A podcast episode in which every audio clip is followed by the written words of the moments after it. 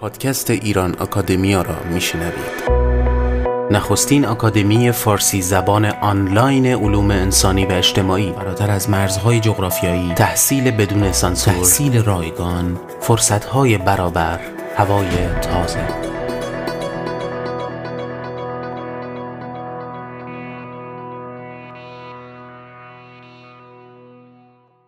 سلام دوستان سجاد سپهری هستم و شما شنونده چهل و هفتمین اپیزود از پادکست ایران آکادمی هستید. اگر دنبال کرده باشید از اپیزود چهل و چهارم ما به بازنشر جلسه آرنتخانی پرداختیم و این اپیزود هم جلسه یا بخش چهارم آرنتخانی رو با هم میشنویم. اگر می‌خواین با موضوع این اپیزودهای مربوطه به آرنتخانی بیشتر آشنا بشید پیشنهاد می‌کنم که به مقدمه اپیزود چهل و چهارم گوش کنید. و اما بشنویم بخش چهارم آرندخانی رو.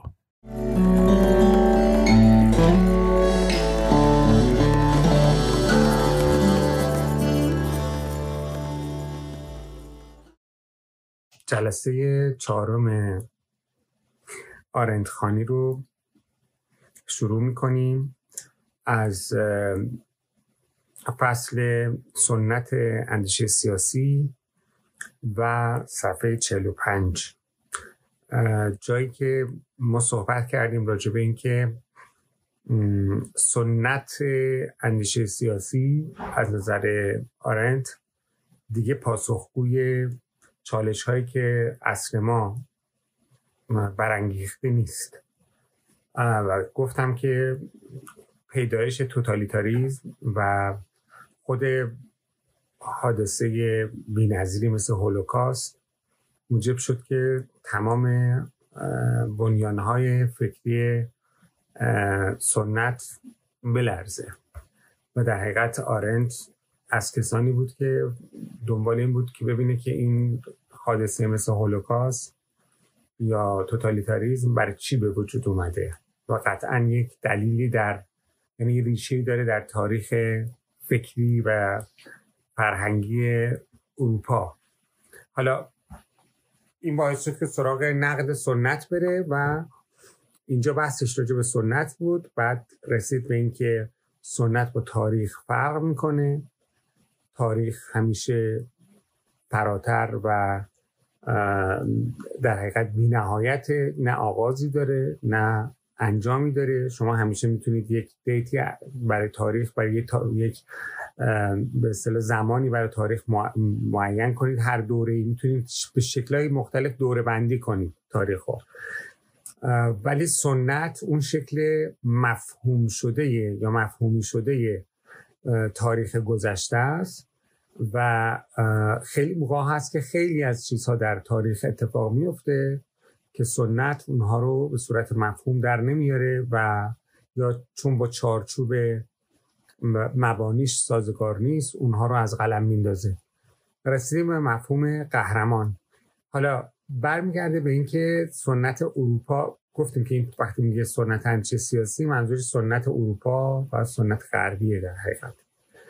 و طبیعتا برمیگرده به یونان و بعد به روم برای اینکه توضیح بده که سنت چگونه بوده و چه تحولاتی رو از سر گذرونده. حالا رسیدیم به مفهوم قهرمان.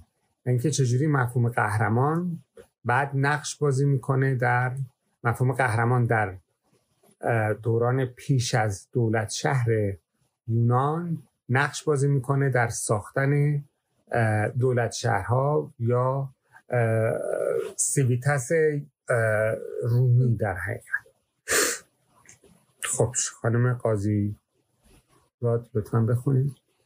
The hero. the doer of great deeds and speaker of great words, as Achilles was called, needed the poet, not the prophet, but the seer, whose divine gift sees in the past what is worth telling in the present and the future. خب گفتیم که تو برای آرنت سیاست یعنی عمل ها آزادی یعنی عمل یعنی آزادی عمل بنابراین دنبال جاهایی است که نشون بده که چجوری عمل مهم بوده در دولت شهرهای در دوران پیش از دولت شهر یونان قهرمان ها یعنی کسانی که کارهای بزرگ می‌کردن یا حرفای مهم می‌زدن اینها بسیار اهمیت داشتن. در حقیقت مهمترین الگوهای اخلاقی و سیاسی جامعه بودن و شاعر کسی بود که گریتنس اینها رو عظمت اینها رو ثبت میکرد This pre-Polish past of Greece is the source of the Greek political vocabulary that still survives in all European languages. Yet the tradition of political philosophy, beginning as it did at the moment of incipient decay in Greek polis life, could not but formulate and categorize these earlier experiences in terms of the polis, with the result that our very word politics is derived from and indicates this one very specific form of political life, bestowing upon it a kind of universal validity. میگه که گذشته ما قبل دولت شهر یونان منبع واژگان سیاسی یونانی است که همچنان در فرهنگ اروپایی وجود داره در این حال باز خیلی چیزا در زندگی یونانی هست که به اصطلاح سنت اونها رو به صورت مفهوم در نیورده و در حقیقت از اونها گذشته. ولی اونچه که ما به عنوان پالیتیکس امروزه می‌شناسیم می‌فهمیم هم از نظر واژگانی و هم از نظر معنایی بسیار مدیون یونان هست و زندگی یونانی. Only, only rudimentary traces of the original meaning of such words as I'm not sure what these words are. Mm-hmm. Arcane or mm. and pratain were preserved mm so that whether we know it or not, when we speak and think of action, which after all is one of the most important and perhaps even the central concept of political science, we have in mind a categorical system of means and ends of ruling and being ruled of interest and moral standards. یعنی در معانی اصلی حالا اگه درست تلفظ کنیم ارکین یا آغاز کردن شروع کردن یا پراتین به مفهوم پرکسیس عمل میگه این مفاهیم اینا همه اون همچنان اون رگه های نخستین معنایی که در یونان داشتن رو دارند و در حقیقت اون سیستم هدف وسیله یا حاکم و محکوم یا منفعت و منافع اخلاقی بر اساس اون حاکم بر اساس اون استوار هستن This system owes its existence to the beginning of traditional political philosophy, but in it there is hardly any room for the spirit of starting an enterprise and together with others, seeing it through to its conclusion, which once animated the words arcane and protein. Mm-hmm. In classical Greek, arche اگر اشتباه اگر اشتباه تلفظ نکنم arche simply has two meanings beginning and rule mm-hmm. but earlier it indicated that he who begins in the natural leader that he who begins is the natural leader of an enterprise that necessarily requires the pattern of followers to be achieved. یعنی که توی مفهوم آرکه یا آرخه توی یونانی هم معنی آغاز کردن هم معنی حکومت, حکومت کردن. دوتا با هم چون که کسی که آغاز می‌کرد حکومت می‌کرد این بخاطر همینه که توی فلسفه آرنت هم آغاز کردن یک کانسپت خیلی مهمه مفهوم خیلی مهمیه.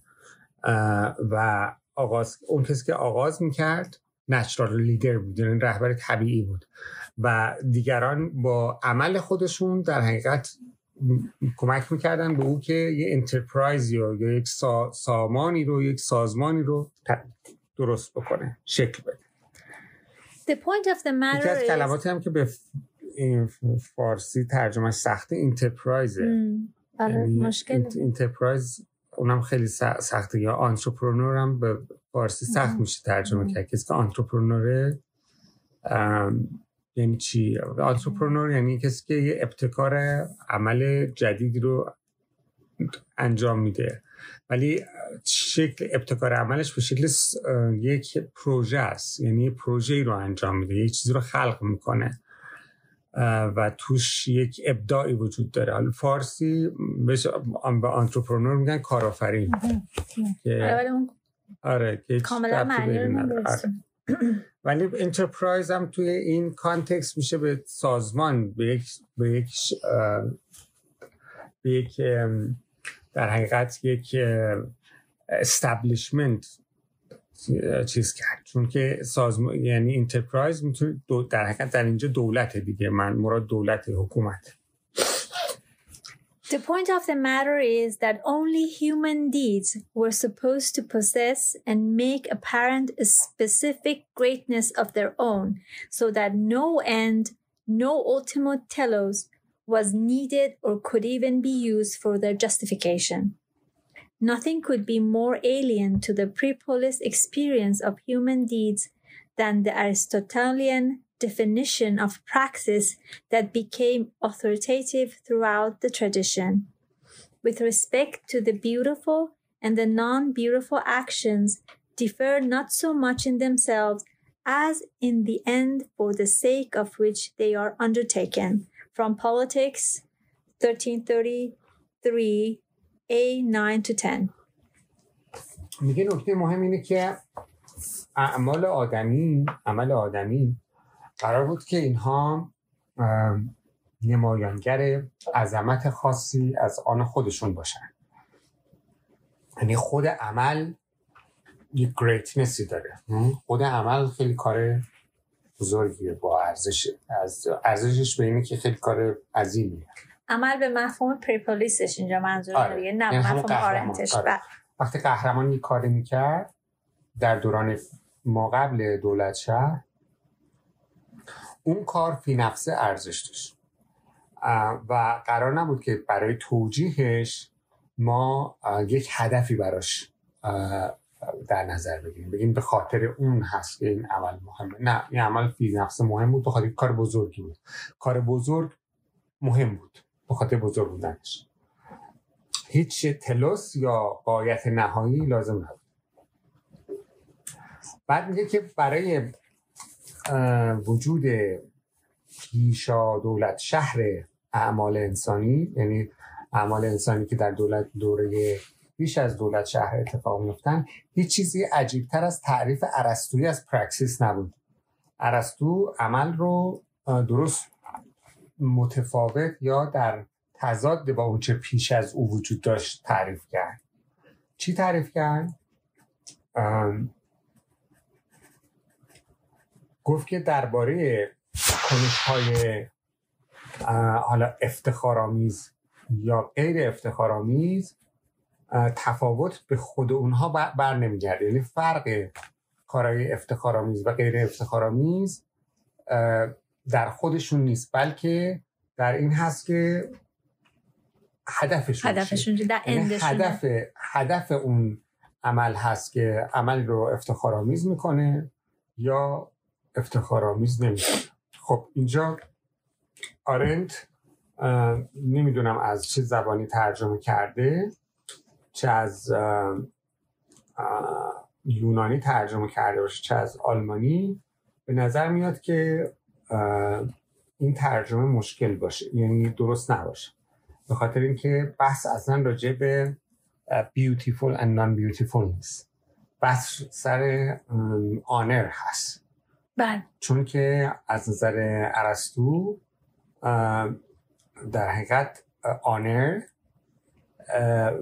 و متضادش که به اصطلاح دیس آنر هست. اینها اوج فضیلت و رزیلت هست یعنی بالاترین فضیلت آنر هست. بدترین رزیلت دیس آنر هست. و بعد از دید ارسطو میگه کنش هایی که هدفشون آنر هست یعنی افتخار هست شرافت هست و بهروزی اینها به طور مطلق ارجمندترین کنش ها هستند بنابراین اصلا بحث زیبایی در میان نیست من نمی‌دونم که این زیبایی رو از کجا. ترجمه کرده. آره تر... چجوری ترجمه کرده حالا من توی این پاورقی که اینجا نوشتم توضیح دادم که توی ترجمه های معتبر انگلیسی بحث بر سر آنر هست و بر اساس سیاق متن ارسطو هم اگر اون بخش کتاب هفتم ارسطو سیاست ارسطو رو بخونی بحث بر سر آنر و افتخار هست نه بر سر زیبایی زیبایی. بنابراین میگه که در اون دوران که آنر مهمترین چیز بود نفس عمل نفس عمل کافی بود برای اینکه اون عمل رو ما فضیلت بدونیم. یعنی خود بزرگی عمل کافی بود که فضیلت شمرده بشه. ولی ارسطو میگه نه خوبی فضیلتی که در آنر هست. یعنی اون چیزی که کار افتخارآمیز رو از کار غیر افتخارآمیز جدا می‌کنه هدفشون هست چیزی در درون خودش نیست. میگه این این تعریف ارسطو. بر اخت... آره. یعنی از در حقیقت این زمانی این ارسطو اینجا یه شکافیه. زمانی که عمل فی نفسه اهمیت خودش رو از دست میده. بله. این عمل به خاطر خودش دیگه اهمیت نداره. به خاطر چیزی بیرونشه که اهمیت داره. بیرونش یا یعنی هدفی که بهش هدفی که باید قرار باش بهش خاطر برسه. دلیلی که انجام گرفته. میشه اینجوری تعبیر کرد که در, در واقع بزرگی عمل بسته به نیت عاملشه. نیتش یعنی آره دیگه یعنی هدفی که اون می‌خواد بهش برسه دیگه. ولی نیت اینجا نمی‌تونه بود منظور از نیت نیست. منظور end of the actionه همینجا خودش هم اینجا ذکر کرده. End با نیت فرق داره به نظر من. End یعنی میشه اون اتفاقی که بعد از انجام عمل میفته. نه نیته که داره آره. انجام خب، میشه. یعنی اون نیت اون هدف هدف کاری که تعریف تو شده دیگه. ذهنشه درست هدف که می‌خواد بهش برسه دیگه. کمابیش همون میشه. خب این آیا ام، به نظر درست نمیاد؟ برای اینکه عمل نسبیه دیگه. یعنی خوب و بد بودن عمل به نسبه یه کاری که دقیقا گرفتن چاقو جراح کاری که می‌کنه شکم رو میشکافه کار خوبیه. در حالی که اگه دست قاتل باشه و آدم رو بکشه کار بده. آره این درک خیلی ارسطویی آره ولی این آره همینو میگم. ولی من اینو بگم شما که ما داریم در مورد در pre-polis وقتی دارن حرف می‌زنن از hero دارن حرف می‌زنن. hero آنچی که می‌کند آره. او خودش دیگه. معیار عمل او معیار است. نه اینکه مثلا هر کسی اون عمل انجام بده. hero چون اون عمل انجام میده عمل آره چون کار. او کار بزرگیه. قبلم در مورد این قضیه صحبت کرد. خب آخه ما اول hero رو تعریف می‌کنیم بعد اعمالش رو یا آره دیگه، یا hero hero با- رو به اعمالش تعریف hero رو به اعمالش می‌کنیم. تعریف. اعمالی که بزرگه و هر کسی نمی‌تونه انجام بده. ولی اگه یادت باشه در pre-polis اصلا hero می‌شد منبع م- معیار عمل قهرمانانه. با اون چیزی که ما الان تو ذهنمون داریم فرق می‌کنه. من. خب The difference between the things which are given by nature as parts of the universe, as well as the universe itself, and human affairs that owe their existence to man was not that the latter are less great, but that they are not immortal. Neither the mortality of man nor the frailty of human affairs were as yet arguments against the greatness of man and the potential greatness of his enterprises. Glory, the specifically human possibility of immortality, was due to everything that revealed greatness. In their sense of the greatness of human deeds and events, the Greek historians, Thucydides, no less than Herodotus, were the descendants of Homer and Pindar. When they recorded what ought to be saved from oblivion for posterity because it was great, they were not concerned with the modern historian's care to explain and present a continuous stream of happenings. Like Mm. the poets, they told their stories for the sake of human glory. In, the, in this respect, poetry and history have still essentially the same subject, namely the actions of men which determine their lives and in which their good or bad fortune resides. درست میگه که تفاوت چیزهای موجود در طبیعت در مقام جزئی از جهان و همچنین خود جهان با امور انسانی که وامدار وجود آدمی است نه در عظمت بیشتر آنها که در جاودانگی آنهاست اون چیزی که توی طبیعت هست و جهان فرقش با امور انسانی چیه؟ اینی که امور انسانی هر که مربوط به انسان فناپذیر.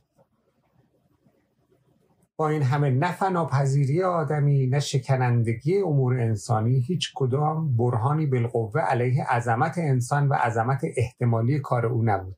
یعنی با اینکه انسان یک موجود فناپذیری است مثل هر که مربوط به طبیعت هست و جهان هست جاودانه نیست. ولی این باعث نمی‌شد که عظمت کارش هم تحت شعار اون قرار بگیره.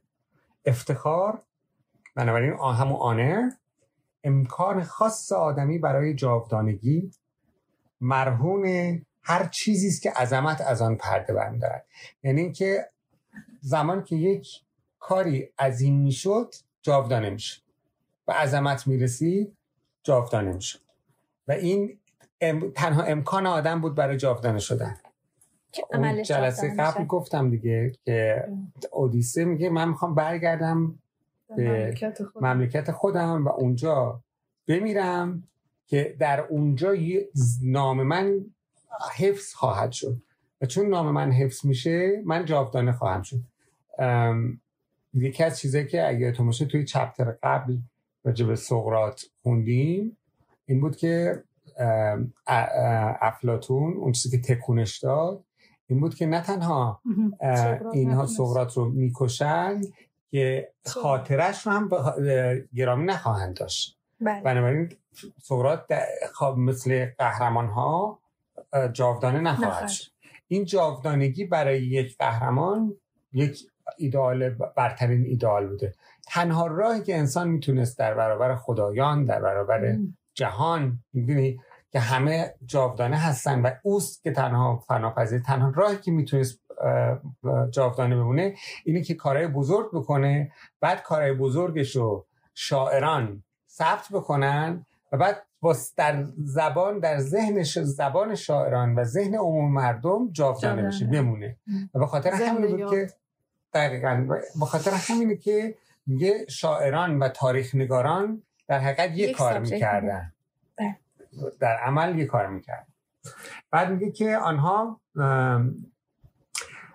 میگه تاریخ نگاران یونانی توسیدید و هرودوت به یکسان با درک خود از عظمت اعمال و حوادث انسانی به هومر و پیندار تبار می بردن هومر و پیندار هر دوشون شاعر, شاعر بودن, دیگه بله. خب؟ یعنی در حقیقت شاعران پدر تاریخ نگاران بودن. بله. چرا؟ چون کار شاعران هم ثبت کردن کارهای بزرگی بود که قهرمان ها انجام می‌دادن. یه نوع تاریخ نگاری خاصی می‌کردن در حقیقت. دقدقه این تاریخ نگاران در ثبت هر آنچه به دلیل عظمتش باید از فراموشی نجات میافت تبیین آنها و به دست دادن جریان تداوم یافته از رویدادها نبود. این تاریخ نگاران نمی اومدن این حوادث رو ثبت کنن تا اینکه توضیح تاریخی بدن. تاریخ نگار هم در حقیقت همون کار شاعر رو می‌خواست بکنه. اون عظمت رو می‌خواست ثبت کنه و جاودانه کنه. آنها به سان شاعران به خاطر شکوه و افتخار انسانی بود که داستان خود را باز می‌گفتن یعنی اصلا تاریخ رو این می‌دونستن که شما کارهای بزرگ رو درش ثبت بکنید دیگه. ما امروزه مفهوم تاریخ نگاری عوض شد دیگه. تو قرن بیستم عوض شد. یعنی تا قرن بیستم باز تاریخ چی بود؟ تاریخ شرح داستان داستانه بزرگ حوادث بزرگ و کارهای بزرگ بود دیگه. و قهرمانان و فاتحان و پادشاهان و اینا. در عصر ماست که دیگه اون شکلی نیست. و بدین لحاظ شعر و تاریخ در بن موضوعشون یکی بود. یعنی کنش های آدمیان که سازنده سرگذشت و سرنوشت خوش و ناخوش آنهاست. این حس که عظمت انسانی. حالا این خیلی مهمه. این حس که عظمت انسانی در هیچ جا مثل عمل کردن و رنج کشیدن آنها خودش نشون نمیده. هنوز در دریافت بورکارت از عظمت تاریخی نمایان است. بورکارت که تاریخنگار بزرگی دوره رونسانس بود و در حقیقت مبدع تاریخنگاری فرهنگیه. میگه اون هم درکی که از عظمت تاریخی داشت همین بود. عظمت در چه چیزی جلوه پیدا می‌کنه؟ در عمل انسانی. عظمت در هیچ چیزی جز در عمل جلوه نمی‌کنه. و همواره در شعر و درام هم حضور داشته. میگه که اندیشه سیاسی ما که بعد از ایدئال قهرمان آغاز گردید هرگز بدین توجه نداشت که صاحب اعمال عظیم و گوینده سخنان مهم راه را برای ظهور دولتمرد و قانونگذار هموار نمود. یعنی اون قهرمان بعد میاد چی؟ میشه قانونگذار. بعد میاد میشه چی؟ دولتمرد ستیتمن میشه. یعنی در حقیقت اون الگوی قهرمان که داشتیم چرا؟ چون اون الگوی آدمی است کار بزرگ می‌کنه. هم اون قهرمان میاد تحول پیدا می‌کنه میشه دولتمرد و قانونگذار. کارکرد دولتمرد و قانونگذار نکنش ورزیدن که اعمال قوانینی ابدی بر شرایطی تغییر یابنده و امور فاقد ثبات آدمیان است که کنش میورزند کار کار سیاستمدار چیه؟ کار قانونگذار چیه؟ قانونگذار قانون رو وضع می‌کنه سیاستمدار قانون رو اجرا می‌کنه. کار اینها بود این بود که در شرایطی که مدام تغییر می‌کنه شرایط انسان مدام تغییر می‌کنه دیگه مدام فناپذیره مدام در حال در دستخوش تحوله. اونا میومدن یه قوانین ابدی و جاودانه رو در حقیقت وضع می‌کردن و اجرا می‌کردن. دقیقه اصلی همین مسئله جاودانگیه. یعنی اینکه چجور میشه انسان بمونه. انسان از ابتدای زمانی که حالا ما از تاریخ سراغ داریم با این قضیه فناپذیریش نتونسته کنار بیاد دیگه. می‌خواسته این قضیه رو حل, کنه تمام اگه خلاصه بکنیم ادیان رو ادیان هم همینه دیگه. ادیانی راهی پیدا کرده که آدم با این فناپذیریش کنار بیاد. خب؟ می‌خواد بخونم قسمتی که شما لطف از The sense that human greatness can reveal itself nowhere else but in doing and suffering is still apparent in Burckhart's notion of historic greatness, and it has always been present in poetry and drama. It was never even considered by our tradition of political thought, which began after the idea of the hero, the doer of great deeds and speaker of great words, had given way to that of the statesman as lawgiver, whose function was not to act but to impose permanent rules on the changing circumstances and unstable affairs of acting men. This insulation shown by our tradition from its beginning against all political experiences that did not fit in it into its framework, even if these were the experiences of it of its own direct past, so that its vocabulary had to be reinterpreted and the words given new meanings, has remained one of its outstanding features the mere tendency to exclude everything that was not consistent developed into a great power of exclusion, which kept the tradition intact against all new, contradictory, and conflicting experiences. To be sure, the tradition could prevent these experiences neither from occurring nor from exerting their formative influences on the actual spiritual life of Western mankind. Sometimes this influence was all the greater because there was no corresponding articulate thought to serve as a basis for argument or reconsideration, with the result that its content was taken for granted. This is notably the case for our understanding of tradition itself, which is Roman in origin and rests on a specifically Roman political experience that itself plays hardly any role in the history of political thought. خب همونطور که قبلا گفتم به سنت همیشه سرسخت بوده در برابر همه تجارب سیاسی که در چارچوب اون نمی گنجیدن و هر جا که با چارچوب او سازگار نبوده کاملا حذف می‌کرده و نادیده می‌گرفته. میگه در نتیجه سنت رو شما وقتی که راجب سنت حرف می‌زنیم نباید فکر کنیم که سنت در بردارنده همه اون چیزی است که در گذشته بوده بلکه به عکس. باید توجه داشته باشیم که سنت قدرت بزرگی در حذف بسیاری از اون چیزهایی داشته که در گذشته بودن. نه هر چی که با اون چارچوب سازگار نبوده قدرت اکسکلوژن داشته قدرت حذف کردن داشته و نفی کردن و بیرون راندن. بنابراین بسیاری از چیزها هست که در گذشته بوده و این تجربه ها به صورت مفهوم در درون سنت قرار نگرفته. این خیلی نکته مهمیه یعنی قدرت حذف سنت. یعنی توجه داشته باشیم که همیشه فکر می‌کنیم که سنت حافظ گذشته است. ولی این به اون جنبه دیگر سنت توجه میده. جنبه که در حقیقت موجب فراموشی گذشته است. یعنی اجازه حذف می‌کنه و با به مفهوم در نیاوردن اونها باعث میشه که اونها برجا نمونن. و میگه که سنت رو در برابر هرچه جدید هست تناقضامیز و هرچه که جدید هست. هرچه تناقضامیز هست. هرچه تناقضامیز به نظر میاد سنت در برابرش مقاومت می‌کنه و اون رو پس می‌زنه. بعد میگه که ولی به هر حال این تجاربی که در گذشته وجود داشت اینها نتونست یعنی سنت نتونست مانع این تجارب بشه و به هر حال این تجارب تاثیر بنیادی گذاشتن بر حیات معنوی انسان غربی. و گاهی این تاثیر خیلی دامنه گسترده داشته و به ویژه فهم ما از خود سنت تحت تاثیر این تجربه هاست.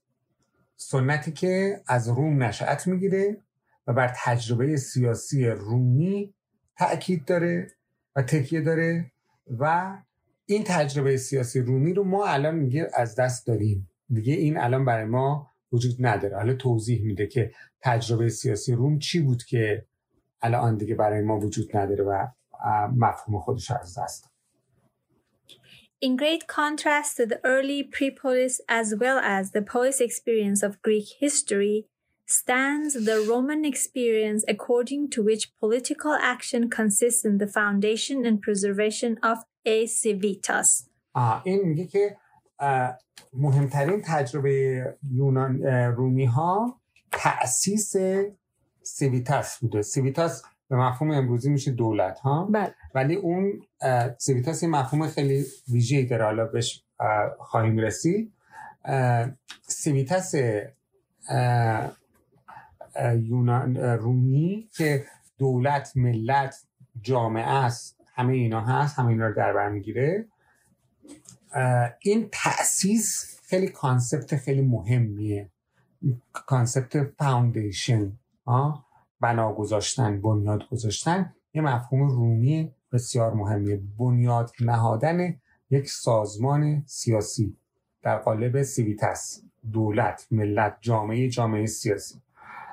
و این چیزیست که در تقابل با دوره ما قبل دولت شهر و همینطور تجربه دولت شهر یونانی. قرار می‌گیره. و در حقیقت اعتقاد به تقدیس مقدس بودن تاسیس آن تاسیس بنا کردن از نو یک مفهوم مقدس که این اون چیزی که شما بنا می‌کنی الان برای نسل های بعد همه الزام آوره. یعنی یعنی چی؟ یه یک چیز کمابیش شبیهش رو میشه همین آمریکا دونست ها؟ بله. آمریکا به یک معنا خیلی شبیه تجربه رومی هست. از چه نظر؟ به خاطر اینکه یک عده اومدن نشستن دور هم و یک چیزی رو بنیاد گذاشتن پدران بنیاد گذار. ها یک چیزی رو فاوندینگ فادر اومدن یک چیزی رو از اول تأسیس کردن که خود این یک سنتی شد که برای نسل های بعد الزام آور شد. بله. نسل های بعد همه از به اصطلاح به او برمیگردن به عنوان مرجع به عنوان سنت. ولی اینا آمدن این چیزی رو بنیاد گذاشتن از ابتدا. اینجا منظور آرن از وسترن پولیتیکال تاعت برمیگرده به اروپا دیگه درسته؟ اروپا و آمریکا, آمریکا. In a sense, the conviction of the sacredness of foundation. یه چیزی یه تویستی داره اینجا دیگه. حالا بعض موقع آمریکا بعض موقع اروپا. ولی وقتی غرب میگه منظورش هر دوست In a sense, the conviction of the sacredness of foundation as a binding force for all future generations corresponds to the one specifically Greek political experience from which we learn from only a few sources in Greek literature how great a role it must have played in the life of the Greek city states. That is, the experience of colonization, the departure of citizens from home, wandering in search of a new land, and the eventual foundation of a new polis. This is the ever present meaning of the suffering and wandering told in the Aeneid, which all have one goal and come to their end in the foundation of Rome. میگه که این یه جا به یونانیا برمیگرده یعنی رومی ها یه جا الهام گرفتن از, از یونانی ها و اون تجربه کلونایزیشنه یعنی مهاجرت کردن از خونه بیرون رفتن ترک خونه رفتن برای کشف سرزمین های جدید ها؟ این خیلی مهم بود. یعنی که وقتی وقتی جالبه وقتی توی یونان هم وقتی جنگ می‌شد و بعضی از حکومت های دولت چرا از بین می‌رفتن مردم مهاجرت می‌کردن می‌رفتن جای دیگه یه کشور تشکیل می‌دادن.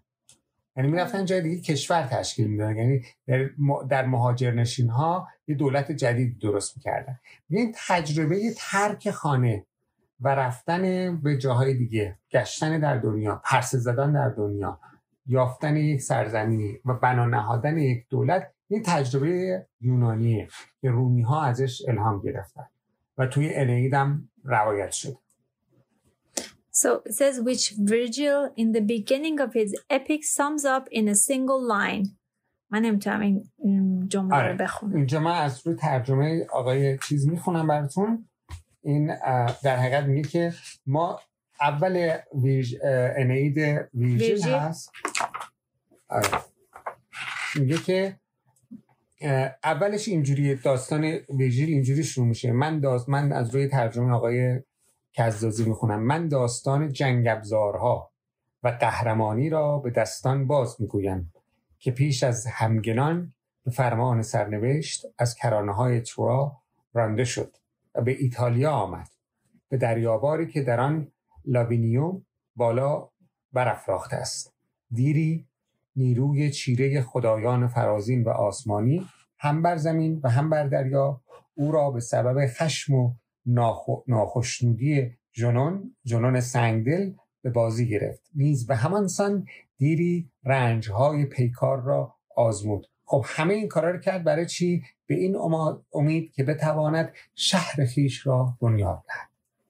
این این تیکه که میگه این بتواند شهر خیش را بنیاد دهد. همه این رنج ها رو می‌کشه همه این قهرمانی ها رو می‌کنه همه به اصطلاح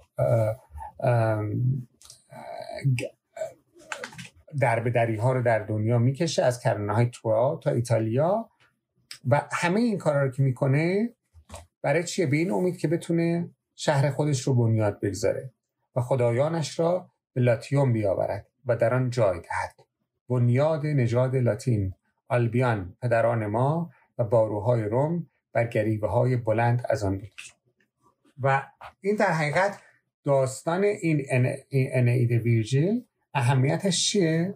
اهمیتش اینه که داستان تأسیس شهر روم رو تأسیس سویتاس رو بیان در می‌کنه. میکن. این داستان یعنی این اثر یک اثری است که درسته که الان میگن حماسه و جز ادبیات محسوب میشه ولی اثر سیاسی در حقیقت.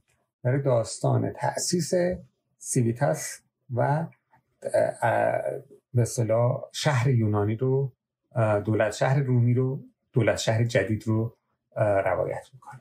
So great was the effort and pain to found the people of Rome, repeated by Roman poets and historians alike as the beginning of their history, that through the Aeneid's foundation legend, the Roman populace bound itself to Greek history, just as it learned its own alphabet from the Greek colony of Kuma.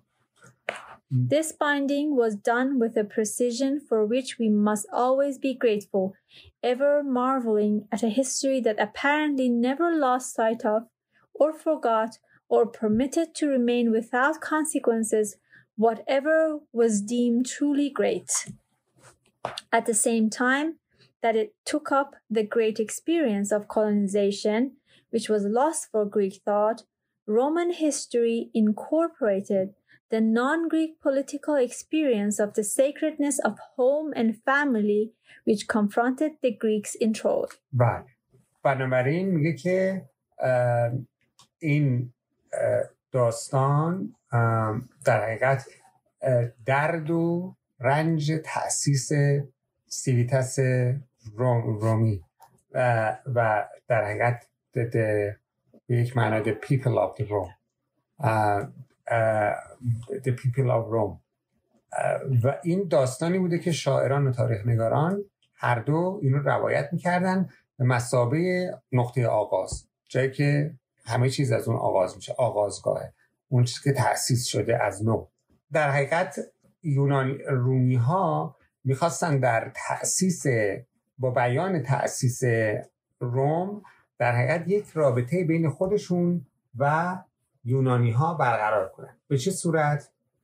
به این صورت که میگه میگه تجربه مدنیت رو که یونانی ها داشتن از دست می‌دادن رومی ها از اونا گرفتن و کسب کردن. آره اینجا هم باز من فکر می‌کنم یک اشتباهی هست توی متن چیز هانارنت به خاطر اینکه اینجا میگه که بحث راجع به این هست که چجوری رومی ها از یونانی ها مفهوم تقدس خانه رو گرفتن.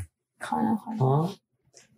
هومن فامیلی آره هومن فامیلی آها. میگه که the Roman history incorporated non-Greek political experience of the sacredness of home and family. این من فکر می‌کنم که مرادش نه یک تجربه سیاسی غیر یونانی بلکه به عکس تجربه یونانی باشه. یعنی یونانیه ولی غیر سیاسی بوده. اینطور باید باشه نه؟ به خاطر اینکه بعد اشاره می‌کنه به هومر و در حقیقت مقایسه می‌کنه با آشیل رو مقایسه می‌کنه با اودیسه. و در حقیقت این باید باید بگی که از اونها گرفتن این رو. منتها با یه تفاوتی. به نظر من به نظر می‌رسه که اینطور باشه که تجربه یونانی غیر سیاسی بود. یعنی بله. ما اومدن یه تجربه یونانی غیر سیاسی رو که تقدس خانه بود و تقدس خانواده بود این رو اومدن از یونانی ها گرفتن منتها یک مفهوم سیاسی بهش دادن. شما منظورش اینه که به جای اینکه بگه political بعد experience non- بعد Greek non political non political experience من فکر می‌کنم که یه اشتباهی اینجوری باید باشه به خاطر اینکه معنی نمیده. به خاطر تقدس خانه و خانواده در یونان هم وجود داره دیگه. ها؟ بله، اینه از. یونان می‌گیرن و بعد در حقیقت تمام داستان اودیسه چیه؟ بله، رفتن. از خانه است و بعد بازگشت به خانه است دیگه. بنابراین مفهوم تقدس خانه وجود داشته. منتها اون بار سیاسی رو که در روم امپراتور در جهان رومی پیدا می‌کنه نداشته. در حقیقت رومی ها میان اون مفهوم غیر سیاسی یونانی رو می‌گیرن یک بار سیاسی بهش میدن. درسته؟ تاریخ روم تجربه غیر سیاسی یونانی تقدس خانه و خانواده که یونانیان در ترا با- بدان برخوردن را بدان افزود. این تجربه در ستایش هومر از هکتور رفتن او در از اندروماک و مرگ او منطبی است. مرگی که برخلاف مرگ آشیل نه برای افتخار ابدی خود وی که جان نثار کردن برای شهر و خانواده ها و خانه ها و کاشانه هاست یعنی برای همه آنهایی که بعدا واژه. پیتاس اون رو تهدید می‌کنه. پارسایی پرحرمت نسبت به خانواده خدایان خانواده و شهر. یعنی خود در یعنی خود شهر خود سرزمین خود خانه ها و خانواده ها تقدس پیدا می‌کنن. قهرمان یونانی می‌رفته برای افتخار جان خودش رو فدا می‌کرده. ولی قهرمان رومی برای فدا کردن خودش برای شهر و برای خانواده ها این یک تحول مهمی است که خود شهر این مفهوم وطن دوستی و اینجور چیزا هم از اینجا. از, از مفهوم کاملا رومیه دیگه. از اینجا میاد که وطن اهمیت پیدا می‌کنه. بعد شما بحث مثلا در اصل روشنگری خیلی بحث مفصلی مثلا آدم مثل روسو اینا میگن آیا انسان باید جان خودش رو برای وطنش فدا بکنه یا فدا نکنه. اینا همه ریشه های در حقیقت رومی داره. و بعد میگه برای محتوای واقعی دین رومی در حقیقت همین هست. حفظ شهر و خانه. حفظ شهر و حفظ خانه ها و حفظ خانواده ها یه انعید چنان روایت می شود که گویی مقدر بود به سرنوشت رنج اودیسه دچار گردد بدین معنا که حاصل این سو و آن سو رفتن ها نه بازگشت در, اودیسه می‌خواد بره برای اینکه برگرده. ها؟ میره به ماجراجویی های مختلف برای اینکه برگرده. به خونه. ولی آشیل هدفش بنیاد نهادن یه خانه تازه است. جایی که هم ایده بنیاد نهادن هم ایده خانه با یک قدرت فراوانی با هم تلاقی پیدا می‌کنن و به وجود میان برای اولین بار It is preserved in Homer's praise of Hector, his parting from Andromache, and his death, which so unlike Achilles' death was not for his own immortal glory, but was right. a sacrifice for the city and its families of the hearth and the home. In short, for all that later the word pieta circumscribes, the reverent piety, the reverent piety for the household gods, the penates of the family and the city, the actual content of Roman religion. آره این آره اینجا وایسیم دیگه وارد یه بحث دیگه میشه من جمله آخر بخوام در Aeneid The Aeneid reads as though it was Hector who had been destined to suffer the fate of Ulysses in the sense that the result of the wanderings is not a return, but a foundation of a new home, whereby both foundation and home rise with a new empathic power. آها در یونان حالا بعد پاراگراف بعدیش این توضیح میده که در یونان ما جاودانگی رو در عمل جستجو می‌کردیم دیگه. قهرمان عمل قهرمان در روم جاودانگی در شهر این شهر که جاویده چون شهر جاویده همه فدای این شهر میشه یعنی قهرمان ها فدای این شهر میشه و جالب اینه که در یونان خدایان همه خارج از شهر هستن. در کوههای اولم زندگی می‌کنن. ولی در, در روم خدایان میان توی شهر و این به تقدس شهرها در حقیقت می افزاید و شهرها رو مقدس می‌کنه. و در حقیقت انسان به خدا نزدیک میشه. یعنی خدا میاد تو زندگی انسان.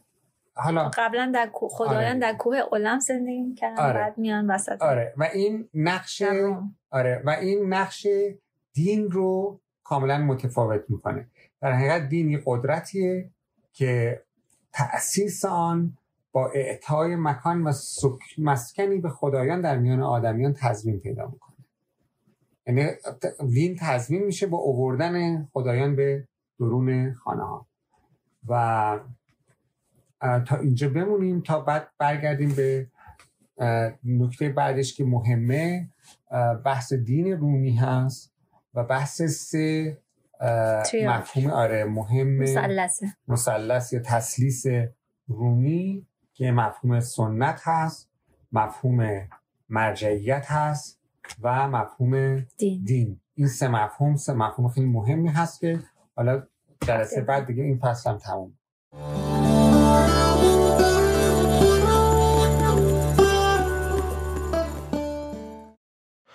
خب دوستان این هم چهارمین بخش از آرندخانی بود و امیدوارم که از اون سود برده باشید. آرندخانی همچنان ادامه داره و در اپیزودهای آینده بخشهای دیگری از اون رو هم خواهیم شنید. شما می‌تونید پیام های کوتاه یک دقیقه‌ای به پادکست ایران آکادمیا بفرستید و نظرات و پیشنهادات و نقدهای خودتون رو راجع به پادکست ایران آکادمیا و یا موضوعاتی که در اون به بهشون می‌پردازیم یا بازنشر می‌کنیم با ما در میون بگذارید. اگر این پادکست رو سودمند ارزیابی می‌کنید اون رو به اشتراک بگذارید و به شنیده شدنش کمک کنید و در نشر دانش نیز بکوشید. تا دوشنبه دیگر و اپیزودی تازه بدرود.